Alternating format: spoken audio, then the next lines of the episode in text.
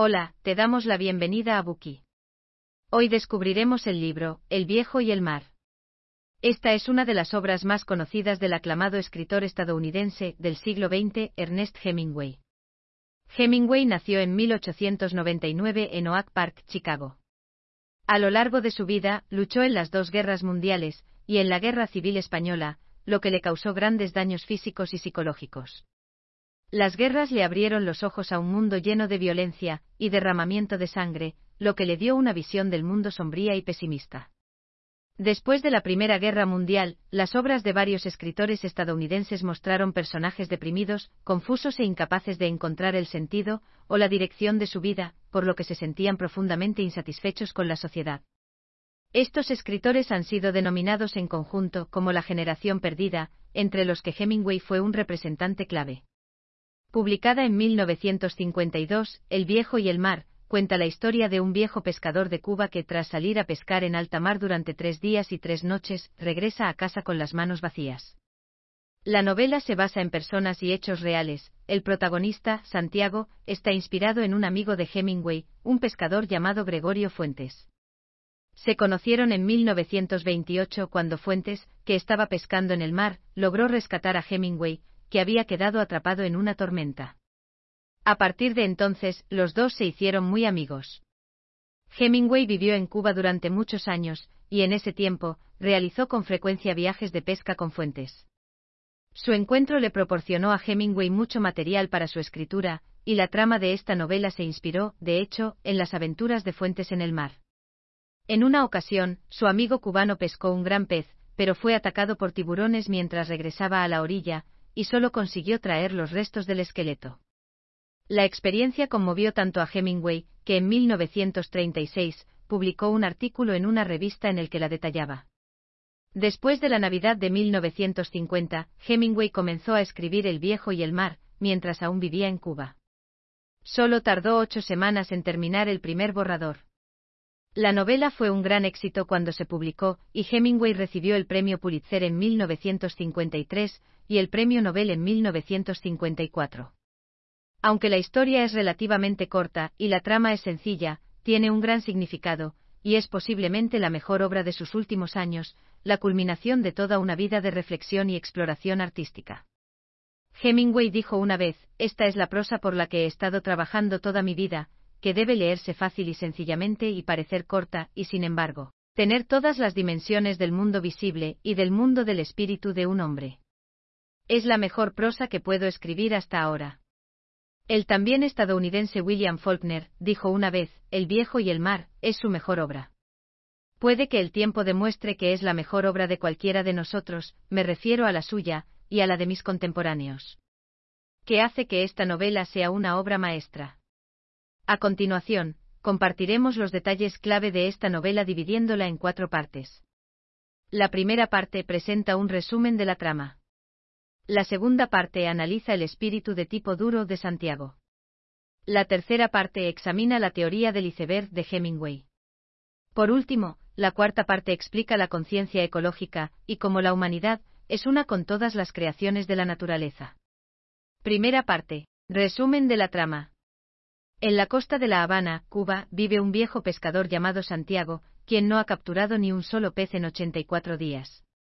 Durante los primeros 40 días, un niño llamado Manolín, le sigue en sus viajes de pesca. Pero después los padres del niño le prohíben volver a pescar con Santiago, creyendo que el viejo está maldito. El niño no tiene más remedio que obedecer a sus padres. Deja al viejo y se va a pescar con otros barcos. Pronto atrapa tres peces.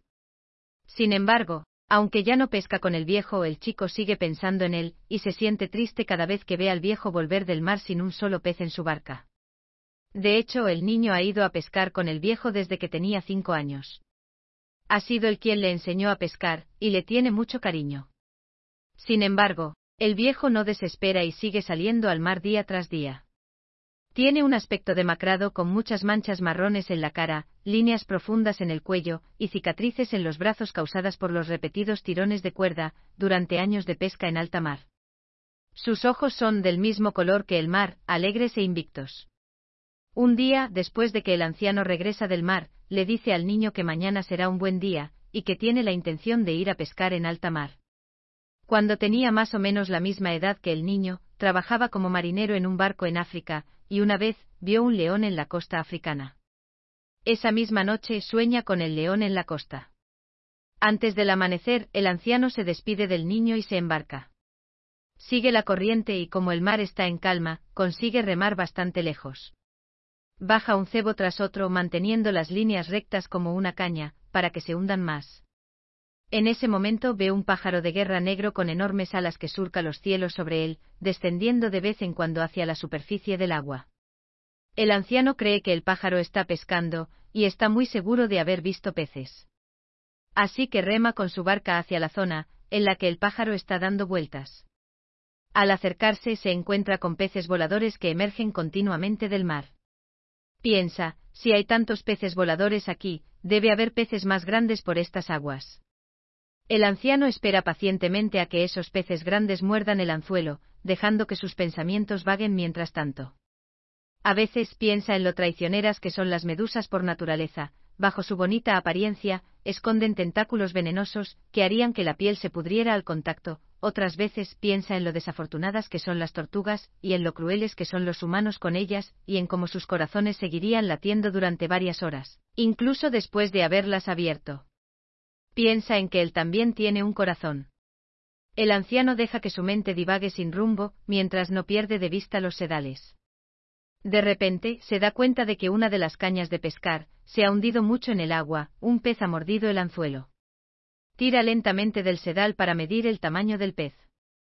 Luego sostiene el sedal sin apretarlo en la mano, hasta que siente que se mueve.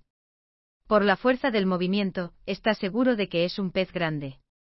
El anciano dice, solo hay que olerlos. No son hermosos. No seas tímido, pez. Cómetelos, que Dios te ayude a atraparlo. Entonces cuando siente que el peso del sedal se hace más pesado, desenrolla un poco el carrete. Pero el peso en el otro extremo del sedal sigue aumentando. Tira del sedal violentamente moviendo ambos brazos continuamente con un movimiento riguroso, intentando tirar del sedal hacia él con todas sus fuerzas. Sin embargo, el sedal sigue sin ceder lo más mínimo. Se ha puesto tan tenso que de él brotan gotas de sudor. El anciano no se atreve a ejercer más fuerza por miedo a que el sedal se rompa. Se echa hacia atrás y se apoya en la base de la barca con todas sus fuerzas, esperando compensar el tirón del pez con el peso de su propio cuerpo. El anciano y el pez quedan atrapados en medio de esta lucha, mientras el pez sigue nadando hacia el noroeste, arrastrando el barco con él. Al menos el anciano se siente aliviado de que el pez esté nadando hacia adelante, en lugar de hundirse hacia abajo. Si se hundiera, no sabría qué hacer. A su vez, desea que Manolín estuviera allí con él, ya que el chico podría ayudarle. Se echa el sedal a la espalda, y se apoya en la proa de la barca, tratando de no pensar en nada, más que en mantenerse firme mientras pueda. Era cerca del mediodía cuando capturó el pez. Desde entonces el pez no ha dejado de nadar hacia adelante sin cambiar de dirección ni una sola vez, incluso cuando cae la noche. De la misma manera, el anciano sigue tirando de su sedal, y manteniéndose a la par con el pez. En ese momento ve a dos delfines junto a su barco, y los oye saltar por encima de la superficie, y rociar agua desde sus espiráculos. Piensa que están jugando, y que están muy enamorados el uno del otro. Al pensar esto, empieza a sentir pena por el gran pez. A pesar de su tremenda fuerza, por ahora solo puede permanecer a su lado. El anciano recuerda la vez que pescó uno de los peces en una pareja. Durante ese viaje el niño estaba en la barca con él. Atrapó al pez hembra, mientras que el pez macho rodeó a su pareja aterrorizado. Después de que el anciano matara a palos a la hembra, el macho saltó al aire con las aletas dorsales extendidas, como si tratara de ver dónde estaba el pez hembra. Al recordar esta escena, el anciano se siente muy triste. Echa mucho de menos al chico y desearía que estuviera aquí con él en este momento. Es casi de día, y el viejo decide cortar el sedal de otra caña, y atarlo a su sedal como repuesto. Al hacerlo, el pez da un pequeño tirón, y lo arrastra hasta la base de la barca. Como consecuencia, se hace un corte debajo del ojo y empieza a sangrar. Con cuidado, se pasa el sedal a otra parte del hombro, y se apoya en el costado de la barca. En ese momento piensa, como ahora le sobra el sedal, por más fuerte que sea el pez, no podrá seguir nadando con la barca encima. Con voz suave dice, pez, me quedaré contigo hasta que me muera. Antes de este gran pez el anciano también había pescado un pequeño atún, y para reponer fuerzas, corta el atún con su cuchillo, y comienza a comerlo. Sin embargo, empieza a tener un calambre en la mano izquierda, la que ha estado sujetando el sedal. Reza pidiendo ayuda mientras come, esperando que Dios haga desaparecer el calambre. Al cabo de un rato se da cuenta de que el sedal doblado sale lentamente del agua, y que el pez también emerge lentamente de la superficie junto con él. Para entonces, ya ha salido el sol.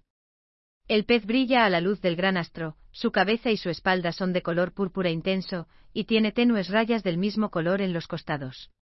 Su hocico es largo y delgado como una espada. Después de emerger momentáneamente, el pez se sumerge rápidamente en el agua. Tiene la cola como un hacha enorme, que corta la superficie del agua antes de desaparecer debajo de ella.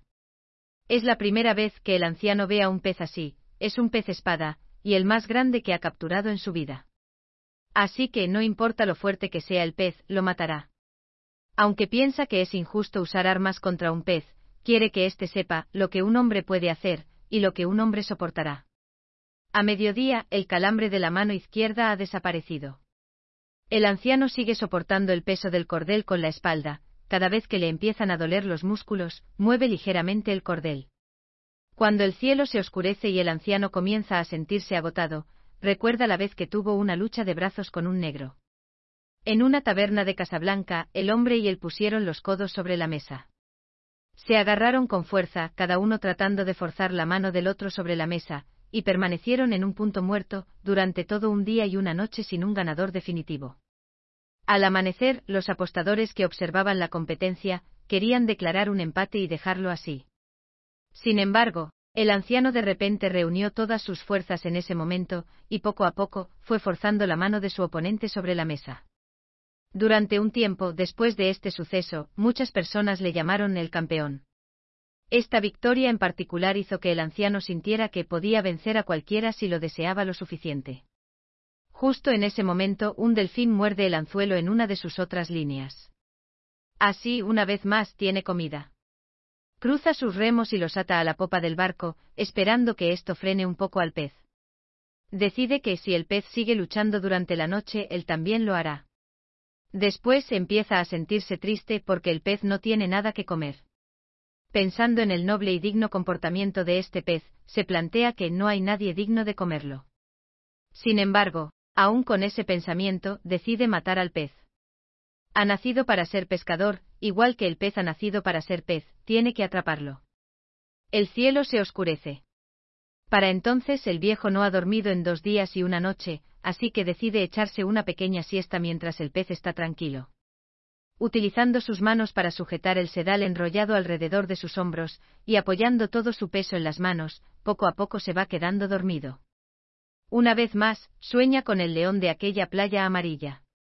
De repente el sedal se le escapa de la mano derecha y le araña la palma. Rápidamente vuelve a apretar el sedal, pero este se sigue deslizando. En ese momento el pez salta al agua, y aunque el anciano también ha apretado la mano izquierda alrededor del sedal, y ha hecho todo lo posible, no consigue enrollarlo ni siquiera un poco. Se ve arrastrado hasta la proa del barco con la cara apretada contra un trozo de filete de delfín. Se esfuerza por ajustar su postura, primero levantando la cabeza, luego arrodillándose, antes de levantarse lentamente. En ese momento el sedal le corta la mano derecha, y empieza a sentirse mareado. Por la mañana, el pez se pone a nadar en círculos alrededor del barco. El anciano descubre que el tirón del sedal ha disminuido ligeramente y trata de enrollarlo. Aunque el sedal sigue relativamente tenso, se da cuenta de que ahora se puede enrollar lentamente. Piensa recogerlo poco a poco y cuando el pez empiece a acercarse al barco y a nadar en círculos cada vez más pequeños, lo matará con un arpón. A medida que el anciano va recogiendo el sedal poco a poco, se siente cada vez más mareado. Cuando el pez lo rodea por tercera vez, el viejo por fin lo ve bien. Decide esperar a que lo rodee dos veces más, antes de atravesar su corazón con el arpón. Después de dos rondas consigue que el pez se acerque. Sin embargo, en ese momento comienza a sentirse mareado de nuevo y piensa para sí mismo, tiren manos. Aguanten piernas. Lo último para mí, la cabeza. Después de haber acercado un poco al pez, este cambia rápidamente de dirección, y se aleja nadando. Lo intenta de nuevo y una vez más el pez se aleja nadando. A estas alturas el anciano está agotado y piensa, me estás matando, pez. Pero tienes derecho a hacerlo. Nunca he visto una cosa más grande, ni más hermosa, ni más tranquila, ni más noble que tú, hermano. Ven y mátame. No me importa quién mate a quién. El anciano acerca el pez a él varias veces más. Cada vez el pez se aleja nadando y cada vez el anciano siente que no durará mucho más. Finalmente cuando el pez se acerca a la barca aprovecha su oportunidad, soportando un dolor abrumador, y haciendo uso de sus últimas fuerzas, levanta el arpón por encima de él, y lo clava en una zona justo detrás de las aletas pectorales del pez. Seguidamente pone todo su peso sobre el arpón, y lo clava aún más. El pez salta bruscamente fuera del agua, y se retuerce con todas sus fuerzas. Finalmente, cae de nuevo al agua con un fuerte golpe, boca arriba. La sangre brota de su cuerpo y comienza a extenderse como una nube. El gran tira y afloja entre el viejo y el pez espada, ha llegado a su fin. En este punto el anciano se encuentra totalmente agotado, pero tiene que pensar en una manera de llevarse el pez a casa. Este pez espada es dos pies más largos que su barco, así que no puede llevarlo así. Pasa una cuerda por las branquias del pez, y ata su cabeza a la proa del barco, luego, asegura su vientre al fondo del barco, y su cola a la popa del mismo. De esta manera, el pez entero queda atado a la embarcación. El viejo está muy seguro de que este pez espada pesa más de 1500 libras, y se pregunta por cuánto podría venderlo, si su carne representa dos tercios de su peso. Luego echa el mástil, iza las velas, y se prepara para volver a casa. En el viaje de vuelta, sin embargo, el pez espada deja un rastro de sangre que empieza a hundirse y a extenderse por el océano. Atraídos por el olor de la sangre, los tiburones no tardan en reunirse cerca del barco. El primero en aparecer es un marrajo gris, que tiene una velocidad tremenda y unos dientes increíblemente afilados. El anciano puede ver que este tiburón en particular es agresivo e imparable, pero en ese momento su mente está despejada, y su determinación para matarlo es extremadamente fuerte.